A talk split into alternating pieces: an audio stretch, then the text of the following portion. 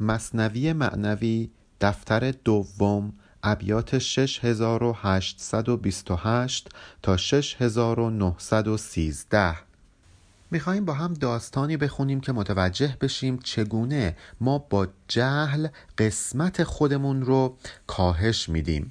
داستان از این قراره که در زمان پیامبر دو تا طایفه بودند. یک طایفه بنی امر ابن اوف و یک طایفه بنی قنم ابن اوف این دو طایفه علاوه بر اینکه با هم خیشاوندی داشتند یک نوع رقابت هم با هم میورزیدند. بنی امر ابن اوف یک مسجدی می‌سازند به نام مسجد قبا. بنی قنم ابن اوف حسادت می‌کنن و یه مسجدی کنارش می‌سازند به نام مسجد زرار. از اونجا که پیامبر موقع افتتاحیه مسجد قبا در اون مسجد نماز خونده بود این طایفه بنی قنم ابن اوف از پیامبر درخواست می‌کنن که بیان و توی مسجد زرار هم نماز بخونند. ولی پیامبر از طریق وحی متوجه شده بود که این طایفه بنی قنم ابن اوف منافق هستند. اینا دارن با امپراتور روم تبانی می‌کنن تا یه سری سپاه بفرسته و پیامبر رو نابود بکنه. بعد حالا جریاناتی پیش میاد و حضرت رسول هم دستور میده که اون مسجد رو خرابش بکنن. اینجوریه که این طایفه بنی قنم ابن اوف از روی جهل و نادانیشون رزق و روزی خودشون رو کم کردن قسمت خودشون رو کم کردن. حالا می‌خوایم این داستان رو با هم بخونیم. یک مثال دیگر اندر کجروی شایدر از نقل قرآن بشنوی. شایسته هست که از نقل قرآن یک مثال دیگه من براتون بزنم که ببینید گمراهی آدم رو به کجا می‌کشه. این نقل قرآن که مولانا بهش اشاره می‌کنه آیات 107 تا 110 سوره توبه است. این چونین کژبازی در جفت و تاق با نبی می باختند اهل نفاق. بازی جفت و تاق بازی بود که یه نفر چند تا مهره توی دستش نگه می داشت از اون طرف می‌پرسید این تعدادی که توی دست منه فرده یا زوجه؟ منافقا پیامبر رو به بازی گرفته بودند. مثل جفت و تاق داشتن با پیامبر به صور مختلف مبارزه می‌کردند. که از برای عز دین احمدی مسجدی سازیم و بودان مرتدی. ادعا می‌کردند که برای عزت دین اسلام عزت دین احمدی دارن مسجد می‌سازند در حالی که واقعا مرتدی بود. نیتشون کفر بود ارتداد بود. این چونین کژبازی می باختند مسجدی جز مسجد او ساختند. توی این کژبازی و توی این کژرفتاریشون اومدن یک مسجدی کنار مسجد او یعنی مسجد قبا بنا کردند قبا هم که نام یک روستا در مدینه بوده. فرش و سقف و قبه اش آراسته لیک تفریق جماعت خواسته. درسته که خیلی ظاهرش رو آزین بسته بودند ولی نیتشون تفریق بود یعنی پراکنده کردن مسلمانان از هم بود. فرش زیبا توش انداخته بودند سقفش رو تزئین کرده بودند قبه یعنی گنبدش رو آراسته بودند ولی نیتشون این بود که بین مسلمانان ایجاد تفرقه بکنند. نزد پیغمبر به لابه آمدند همچو اشتر پیش او زانو زدند. همین منافقان بودند که اومدن پیش حضرت رسول در مقابلش مثل شتر زانو زدند. یعنی منافقانه و سالوسگرانه زانو زدند شروع کردند لابه و التماس که رسول حق برای محسنی سوی آن مسجد قدم رنج کنی. گفتن یا رسول الله از روی محسنی یعنی از روی احسان لطف. قدم رنجه کن به مسجد ما هم تشریف بیار. تا مبارک گردد از اقدام تو تا قیامت تازه باد ایام تو. بیا تا اینکه مسجد ما یعنی همین مسجد زرار از قدمهای تو مبارک بشه تبرک حاصل بکنه. ایشالله که روز و روزگارت همیشه شکوفا و خرم باشه. مسجد روز گل است و روز ابر مسجد روز ضرورت وقت فقر. تا غریبی یابد آنجا خیر و جا تا فراوان گردد این خدمت سرا. یا رسول الله ما این مسجد رو ساختیم که وقتی که هوا بارونیه وقتی که همه جا پر از گلولای وقتی که ایام فقر و بینوایی فرا رسیده روز مبادا فرا رسیده. اگه یه غریبه پاشو گذاشت توی این روستای ما این شهر ما یه جایی داشته باشه که بره اونجا سرپناهی بگیره یه نفر باشه بهش خدمت بکنه.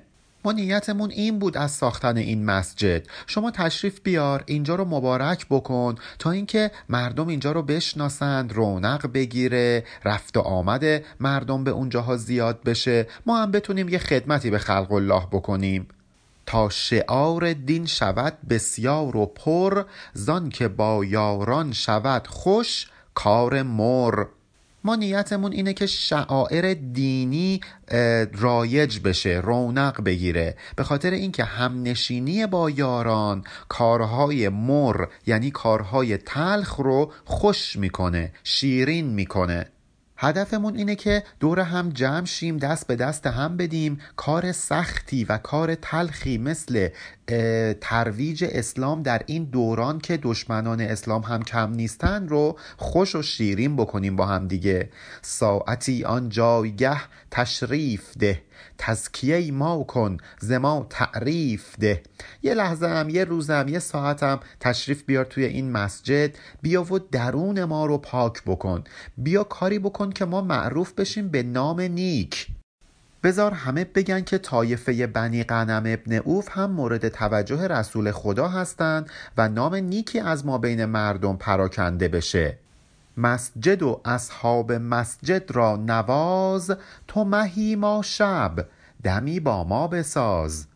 یا رسول الله بیا و مسجد ما رو اهل مسجد ما رو مورد نوازش خودت قرار بده مورد لطف خودت قرار بده. به خاطر اینکه تو مثل ماه میمونی ما هم مثل شب. بیا و به ما بتاب و ما رو نورانی بکن. بیا با ما هم نشین بشو.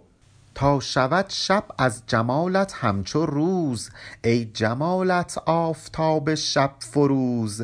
بیا با ما هم نشینی بکن تا اینکه شب ما به خاطر وجود نور شما روشن بشه. این نور درونی و معنوی و روحانی خودت رو بتابون به درون تاریک و ظلمانی ما تا اینکه دل ما روشن بشه. یا رسول الله تو پیامبری هستی که جمال معنویت مثل آفتاب آفتابه شب رو روشن می‌کنه شب درون ما رو روشن می‌کنه.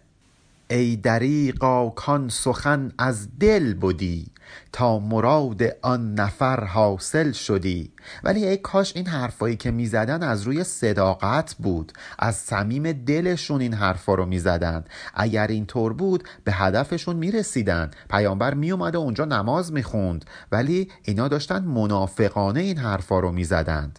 لطف کاید بی دل و جان در زبان همچو سبزه تون بود ای دوستان. اگه بی دل و جان بدون اینکه از صمیم قلبت یه لطفی بخوای به یکی بکنی مثل این میمونه که یه گل زیبایی توی تون رسته. در بین یک عالم سرگین حیوانات یه گل در اومده. آخه کی رقبت می‌کنه بره اون, گل رو بو کنه؟ همز دورش بنگر و اندر گذر خوردن و بو را نشاید ای پسر. همین از دور به اون گلی که در بین سرگین ها رسته نگاه بکن و رد شو برو. نکنه بری بخوری اون گل رو نکنه بری بو کنی اون گل رو. شایسته بو کردن و خوردن نیست. لطف از روی نفاق رو هم باید از یه گوش وارد کرد و از یه گوش خارج. توجهی نباید بهش کرد. سوی لطف بیوفایان خود مرو کان پل ویران بود نیکو شنو به لطفی که این آدمای بیوفا می‌خوان بهت بکنن دل نبند توجه نکن. این لطفی که اونا می‌خوان بکنن مثل یه پل خرابه. پاتو بذاری روش میفتی پایین. این حرف خوب گوش کن. گر قدم را جاهلی بر وی زند بشکند پل وان قدم را بشکند. اگه یه آدم نادان پاشو بذاره روی این پل پل میشکنه پای این آدم نادان هم میشکنه. در واقع به خودش آسیب زده با این اعتمادی که به لطف بیوفایان کرده. هر کجا لشکر شکسته می شود از دو سه سست مخنس می بود. اگه یه سپاهی شکست می‌خوره به خاطر اینه که یه مش آدم سست عنصر مخنس و نامرد توی اون سپاه هستن. در صفایت با سلاح و مردوار دل برو بنهد که اینک یار قار اون آدمای سست عنصر مخنس نامرد سلاح دست می‌گیرن و همچین پوز آدمای شجاع رو هم به خودشون می‌گیرن و میان تو دل کارزار و جنگ. بقیه هم میگن خب اینا حتما یار قار ما هستن دیگه. بهشون دل میبندن بهشون دلگرم میشن. ولی رو بگرداند چو بیند زخم ها رفتن او بشکند پشت تو را همین که دو سه تا زخم بر میداره همین که این صدای شمشیرها و توپ و تانک به گوششون می‌خوره اینا فرار می‌کنن عقب نشینی می‌کنن همین که عقب نشینی کردن دل بقیه سرد میشه. دیگه کمرت میشکنه. این دراز است و فراوان می شود وان چه مقصود است پنهان می شود. من اگه بخوام از لطف بیوفایان برای تو تعریف بکنم حالا حالا حرف واسه گفتن دارم. ولی برگردیم سر داستانمون. اگه بخوایم خودمون رو مشغول این حرفا بکنیم مقصود اصلیمون رو نمی‌تونیم بیان کنیم. بریم ادامه داستان. بر رسول حق فسونها خواندند. رخش دستان و هیل میراندند. شروع کردن زبون بازی این منافقا در نزد رسول خدا. اسب نیرنگشون رو به تاخت میروندند. یعنی تا اونجا که می‌تونستن داشتن پیامبر رو فریب می‌دادند. آن رسول مهربان رحم کیش جز تبسم جز بلی ناورد پیش. ولی حضرت رسول که خیلی مهربون بود مرحمت داشت شفیق بود یه لبخند مهربانانه ای می‌زد.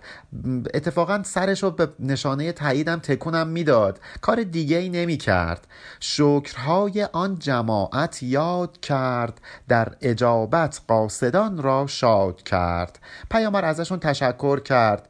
اتفاقا ناامیدشون هم نکرد. گفت شاید فرصتی شد و ما هم تونستیم بیایم و بهشون یه دلخوشی در اجابت داد. به اون قاصدان به اون فرستادگان. نه اینکه حضرت رسول متوجه نیرنگ اینها نشه. می نمود آن مکر ایشان پیش او یک به یک زانسان که اندر شیر مو. مثل مویی که توی شیر افتاده باشه و چون شیر سفیده مو سیاه آدم راحت می‌تونه اون مو رو ببینه پیامبر هم مکر اینا رو می‌تونست دونه بدونه متوجه بشه. ولی موی را نادیده میکردان لطیف شیر را شاباش میگفتان ظریف. پیامبر مویی که توی شیر می‌دید رو نادیده می‌گرفت. اون پیامبر ظریف پیامبر هوشمند شیر رو تحسین می‌کرد. تورش روی نکرد. یهو بلند نشد بگه که پاشید برید من می‌دونم شما آدمای منافقی هستید. اومدید منو گول بزنید. پیامبر این عکس عمل رو نشون نداد. صبر کرد کزم قیز کرد. صد هزاران موی مکر و دمدمه چشم خوابانید آن دم از همه. پیامبر توی اون جلسه ای که بودن توی اون وقت از همه نیرنگ ها و افسون هاشون چشم پوشی کرد. چشم خوابانید یعنی چشم فروب است یعنی اقماس کرد چشم پوشی کرد. راست میفرمود آن بحر کرم بر شما من از شما مشفق ترم.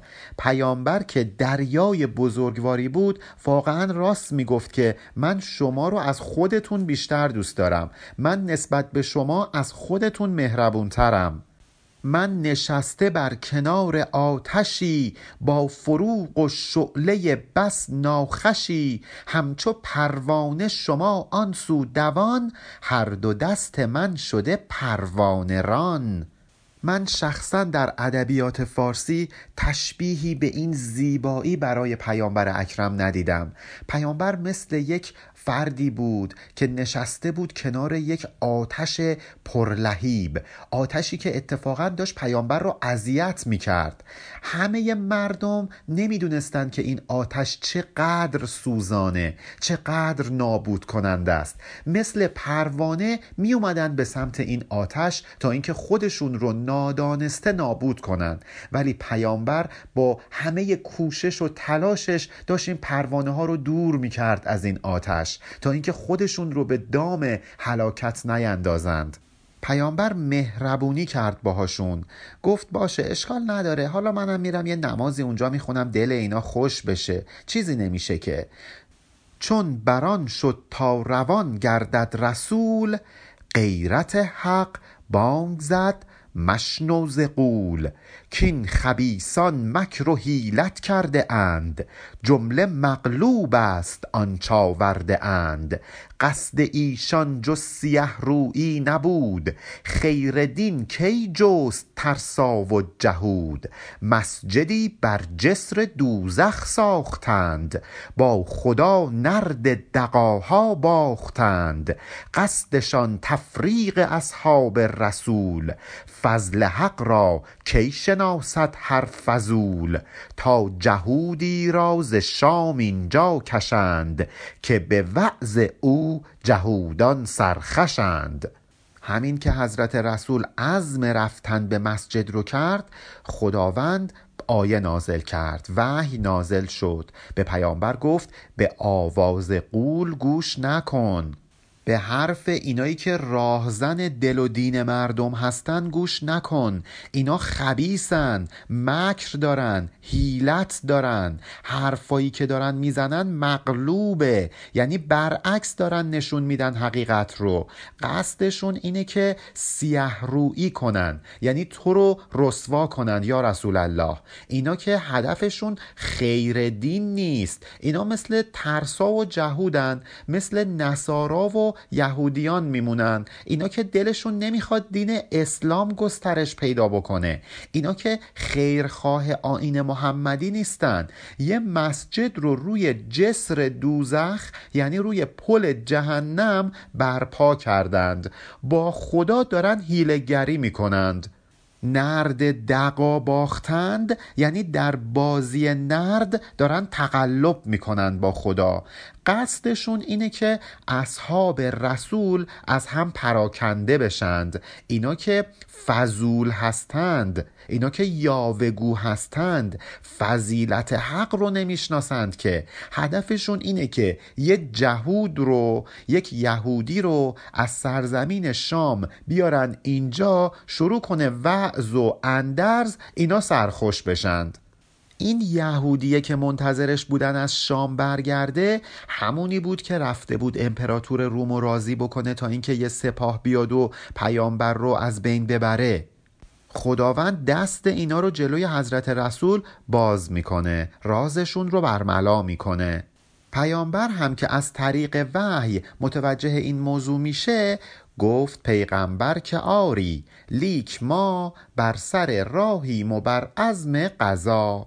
پیامبر به این منافقا برگشت و گفتش که باشه اشکالی نداره. من فعلا می‌خوام برم جنگ تبوک. فعلا سرم شلوغه. زین سفر چون بازگردم آنگهان سوی آن مسجد روان گردم روان. همین که از سفر جنگ تبوک به سلامتی برگشتم حتما میام و به مسجدتون یه سری می‌زنم. دفعشان کرد و به سوی قذف تاخت با دقایان از دقا نردی بباخت. اینا رو دکشون کرد رفت به قذوه خودش به جنگ تبوک پرداخت و چون اینا هیلگر بودند پیامبر هم باهاشون هیلگری کرد. اینجا شاید یکی دو تا سوال پیش بیاد. مگه مولانا نگفت که پیامبر مثل مویی که تو شیر افتاده باشه هیله اینا رو متوجه شد؟ پس چرا تا وحی بهش نازل نشده بود از رفتن به مسجد امتناع نکرد؟ یا یک سوال دیگه چرا پیامبر به اینا وعده داد که من باشه بعدش میام ولی هدفش این بود که نیاد؟ وفای به عهد مگه واجب نیست؟ چرا بهشون قول داد ولی بعد به قولش عمل نکرد؟ خیلی آمدن خودشونو به سختی انداختن تا اینکه توجیه بکنن این ابیات مولانا رو. ولی نیازی به توجیهات نداره. قصه هایی که مولانا واسه ما میگه اصلا دلیلی نداره حقیقت داشته باشه. ما بارها داستانهایی رو دیدیم که اصلا مشخص بوده این داستان حقیقت نداشته. مثل همین داستان معاویه. مولانا داره یه داستان میگه در قالب اون داستان پیامش رو به ما منتقل بکنه. خیلی نباید ریس شد توی این نکات. این داستانی هم که داریم با هم می‌خونیم درسته که کلیتش حقیقت داره ولی با این جزئیاتی که مولانا داره واسه ما میگه اتفاق نیفتاده. بنابراین نه تنها در این داستان بلکه در داستانهای دیگه ای که در مصنوی می‌خونیم هم نباید خیلی درباره جزئیات سوال بکنیم. به هر حال دفعشان کرد و به سوی قذف تاخت با دقایان از دقا نردی بباخت. چون بیامد از قضا باز آمدند. طالب آن وعده مازی شدند. وقتی پیامبر از غزوه تبوک برگشت این منافقا هم اومدن پیش پیامبر. گفتن خب به ما وعده داده بودی به وعدت وفا کن. وعده مازی یعنی وعده ای که قبلا به ما داده بودی. گفت حقش ای پیامبر فاش گو قدر را. ور جنگ باشد باش گو. خدا به حضرت رسول گفت ای پیامبر آشکارا قدر اینها رو بگو. قدر یعنی نیرنگ. نیرنگشون رو آشکارا بازگو کن. حتی اگه جنگ در بگیره باش بزا در بگیره. گو تو حرف تو بزن. ترسی نداریم از اینکه جنگ بشه. گفت ای قوم دقل خاموش کنید. تا نگویم رازهاتان تن زنید. پیامبر به این مردم نیرنگ باز گفتش که ای قوم دقل ای قومی که می‌خواید فریب کاری بکنید خاموش باشید ساکت باشید. اگه می‌خواید اسرارتون رو فاش نکنم از این کار زشتتون دست بکشید. چون نشانی چند از اسرارشان در بیان آورد بد شد کارشان. همین که پیامبر یه شمه ای از رمز و رموز فریب و نیرنگشون رو براشون آشکار کرد اینا حالشون بد شد. ترسیدند. گفتن نکنه که الان رسوا بشیم. قاصدان زو بازگشتندان زمان. هاش لله هاش لله دم زنان. در حالی که می‌گفتند هاش لله هاش لله یعنی پناه بر خدا پناه بر خدا راشونو کش کردن و برگشتن. هر منافق مصحفی زیر بغل سوی پیغمبر بیاورد از دقل مصحف یعنی قرآن. هر کدوم از این منافقا یه قرآن زد زیر بغلش و با هیلگری اومد پیش پیامبر. چرا قرآن زدن زیر بغلشون؟ که دست بذارن رو قرآن در حضور پیامبر قسم یاد کنند. بهر سوگندان که ایمان جنتی است زان که سوگندان کژان را سنتی است ایمان یعنی سوگند جنت هم یعنی سپر. ما آیه 16 سوره مجادله رو داریم که توش میگه که یک سری اومدند قسم خوردند و این قسم رو سپر خودشون کردند. مولانا از این آیه استفاده کرده و این مصرع رو سروده. میگه که اینا قرآنا رو آوردن پیش رسول خدا تا اینکه قسم بخورن. به خاطر اینکه قسم مثل یه سپر بلا میمونه.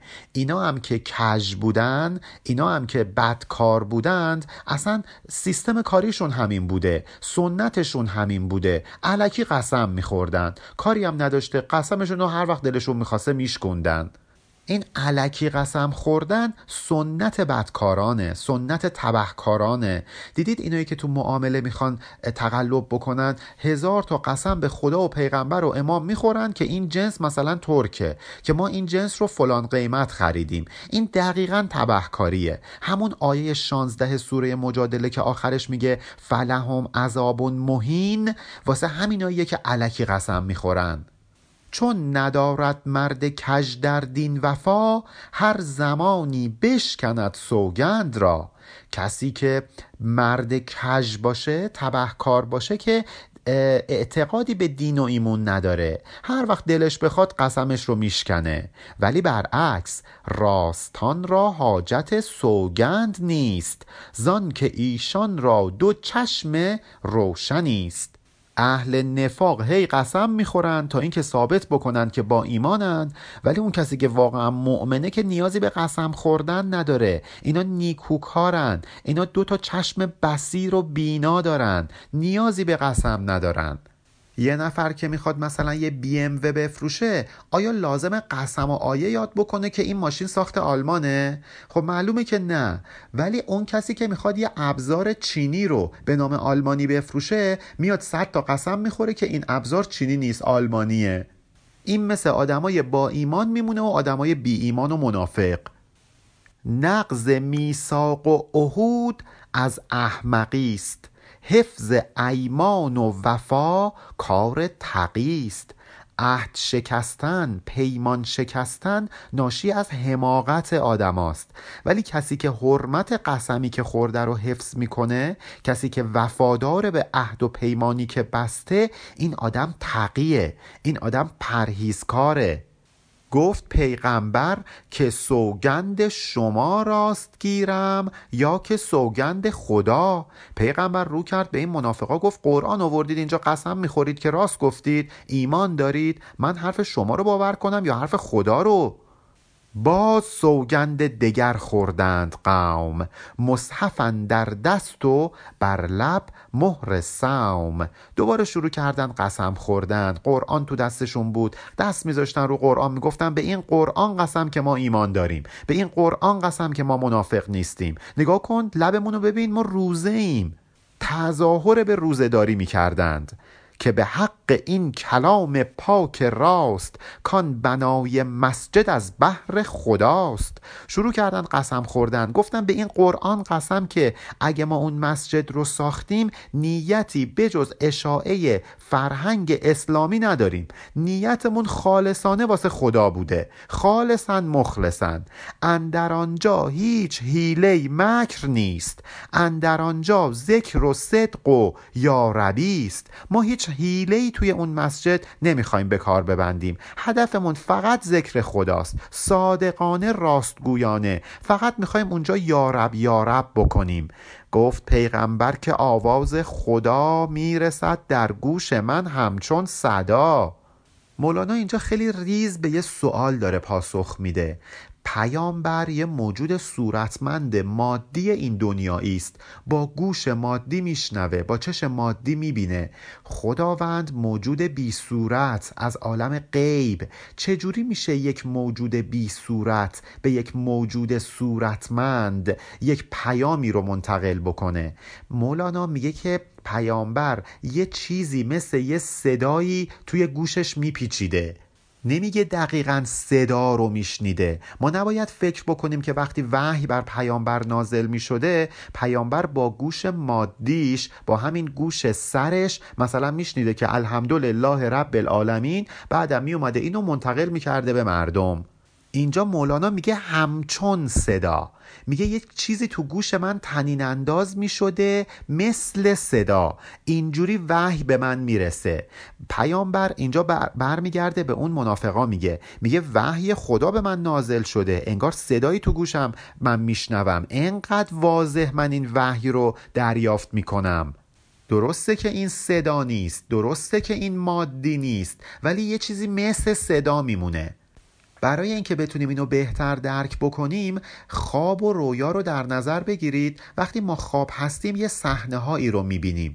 ما که توی اون لحظات چشمون بسته است ولی انگار واقعا داریم می‌بینیم. ما توی اون خواب و رویا یه صداهایی رو میشنویم. ولی ما که گوشمون این صداها رو واقعا نمیشنوه که انگار داره میشنوه. پیامبر در لحظاتی که بهش وحی می اومد هم با اینکه بیدار بود. ولی مثل ما که خواب هستیم و این صداها و این تصاویر در ذهنمون شکل می‌گیره برای پیامبر در بیداری این حالت اتفاق می افتاد یه مزامین و یک مفاهیمی در ذهن پیامبر شکل می گرفت انگار داره اینو میشنوه انگار داره اینو می‌بینه. این در واقع تفسیر این بیتی هست که مولانا میگه. ولی باز هم باید بگیم الله اعلم به ثواب. خدا می‌دونه که واقعا چجوری وحی به پیامبر منتقل می شده شاید ما اشتباه بکنیم. پس پیامبر به این منافقا گفتش که قسمی که دارید می‌خورید واسه من ارزش نداره چون خدا داره به من وحی می‌کنه. من قشنگ واضح دارم می‌بینم حرف خدا چیه. مهر در گوش شما بنهاد حق تا به آواز خدا نارد سبق. نارد سبق یعنی دسترسی پیدا نکنه. ختم الله علی قلوبهم و علی سمعهم و علی ابصارهم غشاوه. خدا مهر زده بر دلشون گوششون جلو چششون پرده کشیده تا اینکه حقیقت رو نبینند. آیه هفت سوره بقره است که این بیت داره به همون آیه اشاره می‌کنه. پیامبر به اینا میگه که خداوند بر گوش جان شما مهر زده تا اینکه آواز خدا به گوش شما نرسه تا اینکه شما دسترسی پیدا نکنید به پیام خدا. نک سریح آواز حق می آیدم. همچو صاف از درد می پالایدم. من دارم واضح صدای خدا رو میشنوم. به گوش جانم داره می‌رسه این صدا. مثل یک شراب پاکی میاد و دردها و ناخالصی ها و ناصافی ها رو پاک می‌کنه. شما حرفاتون مثل درد میمونه. ناخالصه. درد هم که می‌دونید اون تهمونده مثلا آب لیمو رو بهش میگن میگن درد. شراب ناخالص تهمونده داره. به اون تهمونده میگن درد. به انگلیسی میشه رزیدو آواز خدا مثل یک شراب صاف میاد. این حرفای دروغ شما که درد آلود هست رو پاک می‌کنه. دست شما رو رو می‌کنه. شک رو نسبت به اینکه شما دارید دروغ میگید از بین می‌بره. همچنان که موسی از سوی درخت بانگ حق بشنید. کی مسعود بخت. وحی خدا واسه من خیلی واضح و آشکار داره میاد. مثل اون موقعی که حضرت موسی وقتی که یک آتش رو از دور دید رفت جلو دید این آتش از یه درخته. این آتش هم نبود نور بود. حضرت موسی از دور فکر کرد که این آتشه. از دل این نوری که داشت از این درخت میومد انی انا الله میشنید. از درخت نی الله می شنید. با کلام انوار می آمد پدید. به همین ترتیب برای حضرت موسی از طرف درخت یک صدایی بلند شد بهش گفت ای مسعود بخت ای نیک بخت ای خوش اقبال انی انا الله من خدا هستم. این من خدا هستم و که درخت نمی گفت که. انوار اون نوری که داشت از درخت می اومد بیرون این کلام رو با خودش به همراه داشت. اون نور تجلیات خداوند بود.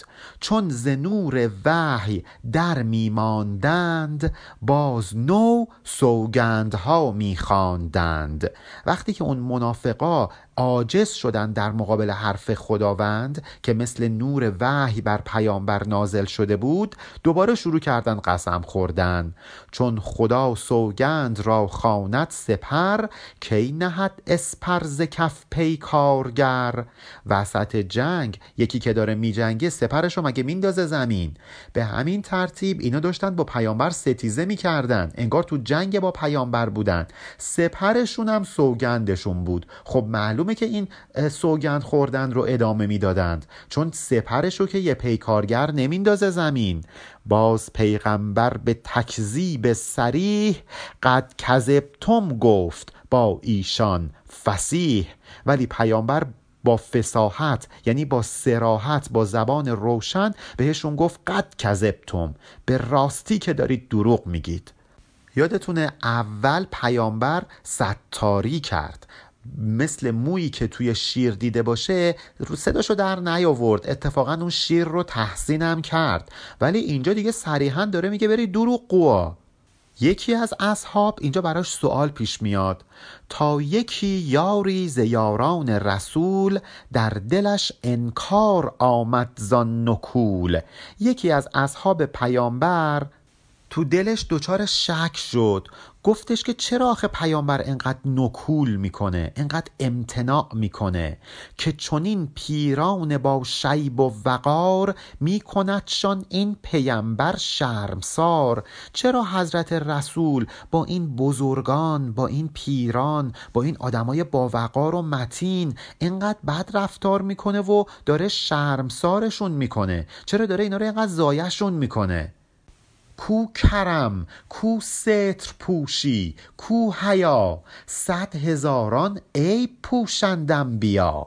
با خودش گفتش که کرم کجاست جوانمردیش کجا رفته ای پوشیش کجا رفته شرم و حیاش کجا رفته؟ مگر نه اینکه پیامبران باید عیب مردم رو بپوشونن نه اینکه رسواشون کنن. چرا پیامبر داره اینا رو اینقدر رسوا می‌کنه؟ باز در دل زود استغفار کرد تا نگردد ز اعتراضو روی زرد. ولی سریع متوجه کاری که داشت می‌کرد و اتفاقی, اتفاقی که داشت تو دلش میافتاد شد. شروع کرد استغفار کردن آمرزش خواستن. گفت نکنه یه اعتراضی بکنم و اتفاقا خودم زایه بشم. شومی یاری اصحاب نفاق کرد مؤمن را چو ایشان زشت و آق آق یعنی کسی که سرکش هستش. کسی که مؤمنه ولی میره میشه یار اصحاب نفاق خب نتیجهش اینه که بالاخره شرمسار میشه. زشت و آق میشه زشت خوی میشه سرکش میشه. این بیت و مولانا تو پرانتز داره واسمون میگه. میگه ای مؤمنین حواستون باشه. اگه برید با اصحاب نفاق هم نشین بشید نتیجهش زشت خوییه ها نتیجهش آق و سرکشیه ها ولی خب این بنده خدا که زودی استغفار می‌کنه پشیمون میشه. ولی باز میزارید که علام سر مرمرا مگذار بر کفران مسر ولی بازم دلش صد درصد راضی نشده بود. درسته که می‌دونست پیامبر کار اشتباه نمی‌کنه ولی هنوز یه شکی تو دلش بود. به خدا رو کرد. گفت ای علام سر ای خدایی که از سر درون دل من عالمی آگاهی داری. منو اینجوری رها نکن. نزار در این اعتراض مصر باقی بمونم. یعنی نزار اثر این اعتراض توی دل من باقی بمونه. یه جوری منو راهنمایی کن جواب سوالم رو پیدا کنم. دل به دستم نیست همچون دید چشم ورنه دل را سوزمی این دم به خشم. اختیار دل که دست خود آدم نیست اختیار چشم دست خودمونه. ما هر موقع بخوایم می‌تونیم چشممون رو ببندیم سرمون رو برگردونیم. ولی چیزی که به دلمون میفته که نمی‌تونیم از دلمون بریزیمش بیرون. دست ما نیست غیر ارادیه. شما می‌تونی به دلت بگی مثلا فلانی رو دوست داشته باش در حالی که دلت از فلانی متنفره. می‌تونی به دلت بگی از فلانی متنفر شو در حالی که با همه وجودت فلانی رو دوست داری؟ اختیار دل دست خود آدم نیست. اندر این اندیشه خوابش در رو بود. مسجد ایشانش پر سرگین نمود. توی همین فکرها بود که طرف خوابش می‌بره. توی خواب می‌بینه که مسجد زرار مسجدی که منافقان ساخته بودند پر از سرگینه پر از نجاسته. سنگ هاشن در حدث جای تباه میدمید از سنگ ها دود سیاه. انگار سنگای این مسجد رو تو توالت ساخته بودند. انقدر کثیف بود و به نجاست آلوده شده بود. از این سنگ ها دود سیاه بلند می‌شد دود در حلقش شد و حلقش بخست. از نهیب دود تلخ از خواب جست. دودی که از این سنگ ها بلند می شد رفت و حلقش جلو نفسش رو گرفت و از بدی این دود یهو از خواب پرید. انقدر این دود اذیتش کرده بود و نفسش بالا نمی اومد که یهو از خواب پرید. در زمان در رو فتاد و میگریست. که خدا اینها نشان منکریست. بیدرنگ افتاد به سجده. در رو افتاد یعنی افتاد به سجده شروع کرد به گریه کردن. گفت خدایا همه اینا نشون دهنده منکریه نشون دهنده انکاره نشون دهنده کفره. خلم بهتر از چنین حلمه خدا که کند از نور ایمانم جدا. خدایا بهتره که من خلم یعنی خشم بورزم نسبت به این منافقان به جای حلم به جای بردباری و گذشت و بخشش. به خاطر اینکه اینا میان نور ایمان رو از دل ما جدا می‌کنن. گر بکاوی کوشش اهل مجاز تو به تو گنده بود همچون پیاز. حالا مولانا استفاده می‌کنه. میگه اهل مجاز یعنی کسایی که فقط اهل صورت هستند اهل ظاهر و دنیا پرست هستند. اونایی که فکر می‌کنن همه چیز این دنیاست. اعتقادی به دنیای دیگه و عالم بی صورت ندارند. اینا رو اگه بری تو کارشون کاوش بکنی می‌بینی بسیار در اشتباهند. سخت در اشتباهند. مثل یه پیازی میمونه که این پیاز گندیده. هرچی این لایه های پیاز رو بلند می‌کنی لایه درونیه هم گندیده. تو به تو این پیاز و هر چی میری جلو بجز گند چیزی پیدا نمی کنی این خصوصیت عقل و فکر و اندیشه اهل مجازه. گند خالص. هر یکی از یکدیگر بیمغزتر. صادقان را یک ز دیگر نغزتر وقتی اینا رو این اهل مجاز رو میکاوی می‌بینی که هر کدوم از این منافقای اهل مجاز از اون یکی بیمقصتره از اون یکی طرز فکر پوچتری داره. ولی برعکس اونایی که صادق هستند در ایمان اونایی که انسان واقعی هستند یکی از یکی نیکوتر و نقصتر هستند. صد کمر آن قوم بسته بر قبا بهر حدم مسجد اهل قبا. اصطلاح کمر همت بستن یعنی آدم روی قباش روی این لباس یک سره و بلندش یک کمربندی ببنده و شروع کنه تلاش کردن. این منافقا هم کمر بستند بر قبا یعنی روی لباسشون کمر بستند. برای چی؟ بهر حدم مسجد اهل قبا. کمر همت بستند تا مسجد قبا رو نابود کنند ویران کنند قبا در مصرع اول یعنی لباس قبا در مصرع دوم اون مسجد قبا بوده. به این میگن جناس. همچو آن اصحاب فیلن در حبش کعبه ای کردند حق آتش زدش. درست مثل ابرهه درست مثل اون اتفاقی که در یمن اتفاق افتاد. یک کعبه درست کردند که رونق کعبه واقعی رو از بین ببرند ولی خدا در اون داستان اصحاب فیل اومد این کعبهشون رو نابود کرد. قصد کعبه ساختند از انتقام. حالشان چون شد فروخان از کلام. اونا می‌خواستن از کعبه انتقام بگیرن یه کعبه دیگه درست کردن. چه اتفاقی براشون افتاد؟ برو سوره فیل رو بخون تا بفهمی. مرسیه رویان دین را خود جهیز نیست الا هیلت و مکر و ستیز. جهاز در مصرع اول باید جهیز خونده بشه. این منافقا چیزی تو دستشون نیست به جز هیله و نیرنگشون. در دین روسیاه هستند.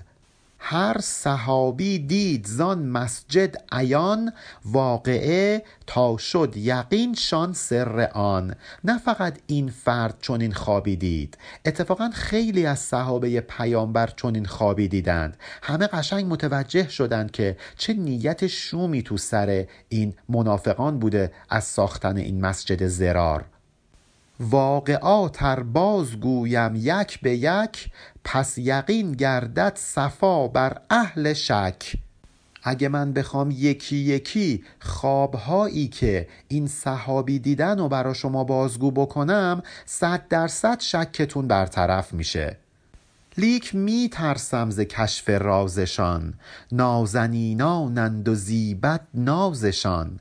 ولی من از اینکه بخوام اسرارشون رو آشکار بکنند بیمناک هستم. اونا نازنینانند یعنی دارای ناز هستند.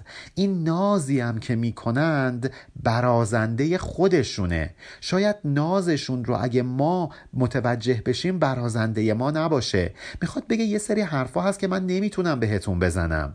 من همه اسرار رو نمی‌تونم برای شما فاش بکنم. شرع بی تقلید می پذرفته اند بی محک آن نقد را بگرفته اند من قبلا هم توضیح دادم کلمه تقلید در مصنوی با اون چیزی که ما الان به کار می‌بریم فرق می‌کنه. تقلید در مصنوی یعنی ما یه چیزی رو بدونیم ولی اثری روی دلمون نذاره. یه نماز بخونیم ولی هیچ اثری رو روحمون نذاشته باشه. به این میگیم یک نماز تقلیدی. مصنوی رو بخونیم ولی هیچ اثری روی روحمون نذاره. به این میگن خوندن مصنوی تقلیدی. ولی تحقیقیش میشه اونی که رو دل آدم اثر بذاره روی رفتار آدم اثر بذاره. آدم از صمیم قلب اون رو بپذیره و در همه زندگیش اون رو به کار ببره. این اصحاب رسول خدا که اون خوابها رو دیدند اینا مثل کسایی میمونند که عارف هستند. بدون تقلید شرع رو پذیرفتن. یعنی دین توی وجودشون نشسته. با همه وجود از صمیم قلب اونو پذیرفتند. نه اینکه بخوان از طریق فلسفه و دلیل و منطق و اینها به وجود خدا پی ببرن. نه. دارن حرارت وجود خدا رو تو دلشون احساس می‌کنن. مثل کسی که بدون اینکه محکی به کار ببره یه سکه رو بپذیره که این سکه طلای واقعیه. کسی لازم نیست واسه یه مادر دلیل و منطق بیاره تا اینکه بچهش رو دوست داشته باشه. اون مادر بدون تقلید عاشق بچهش هست. با همه وجود اونو دوست داره. نیازی به دلیل و منطق نداره که. عشق آدم اینجوری مؤمن می‌کنه. حکمت قرآن چو زاله مؤمن است هر کسی در زاله خود موقن است. کسی که مثلا کیف پولش رو گم کرده اگه یه نفر دیگه بیاد بهش بگه نه تو کیف پول تو گم نکردی مثلا تو ماشین تو گم کردی. این فرد که به اشتباه نمیفته چون می‌دونه ماشینش سر جاشه کیف پولش رو گم کرده. واسه مؤمن حکمت قرآن گم شده هست. مؤمن می‌دونه که باید دنبال حکمت قرآن بگرده. اگه یه نفر دیگه بیاد بره بهش بگه نه تو مثلا یه چیز دیگه گم کردی نشانی غلط بهش بده این مؤمنه که گول نمی‌خوره. این مؤمنه در این که چی و گم کرده موقنه. یعنی مطمئنه که چی و گم کرده. توی همین دفتر یه جای دیگه هم داشتیم که می‌گفت زان که حکمت همچون ناقه زاله است. که گفتیم این حدیث الحکمت و زالت المؤمن. پس این صحابی هم دقیقا می‌دونستند که چی رو گم کردن بدون اینکه دلیلی واسهشون بیاری که مثلا تو کیف پولتو گم کردی این فرد می‌دونه که کیف پولشو گم کرده. مؤمنین هم می‌دونن که باید دنبال حکمت قرآن بگردن. حالا اینجا مولانا می‌خواد اون قصه ناقه زاله یا شطور زاله شطور گم شده رو برامون تعریف بکنه. پایان بیت 6913 علی ارفانیان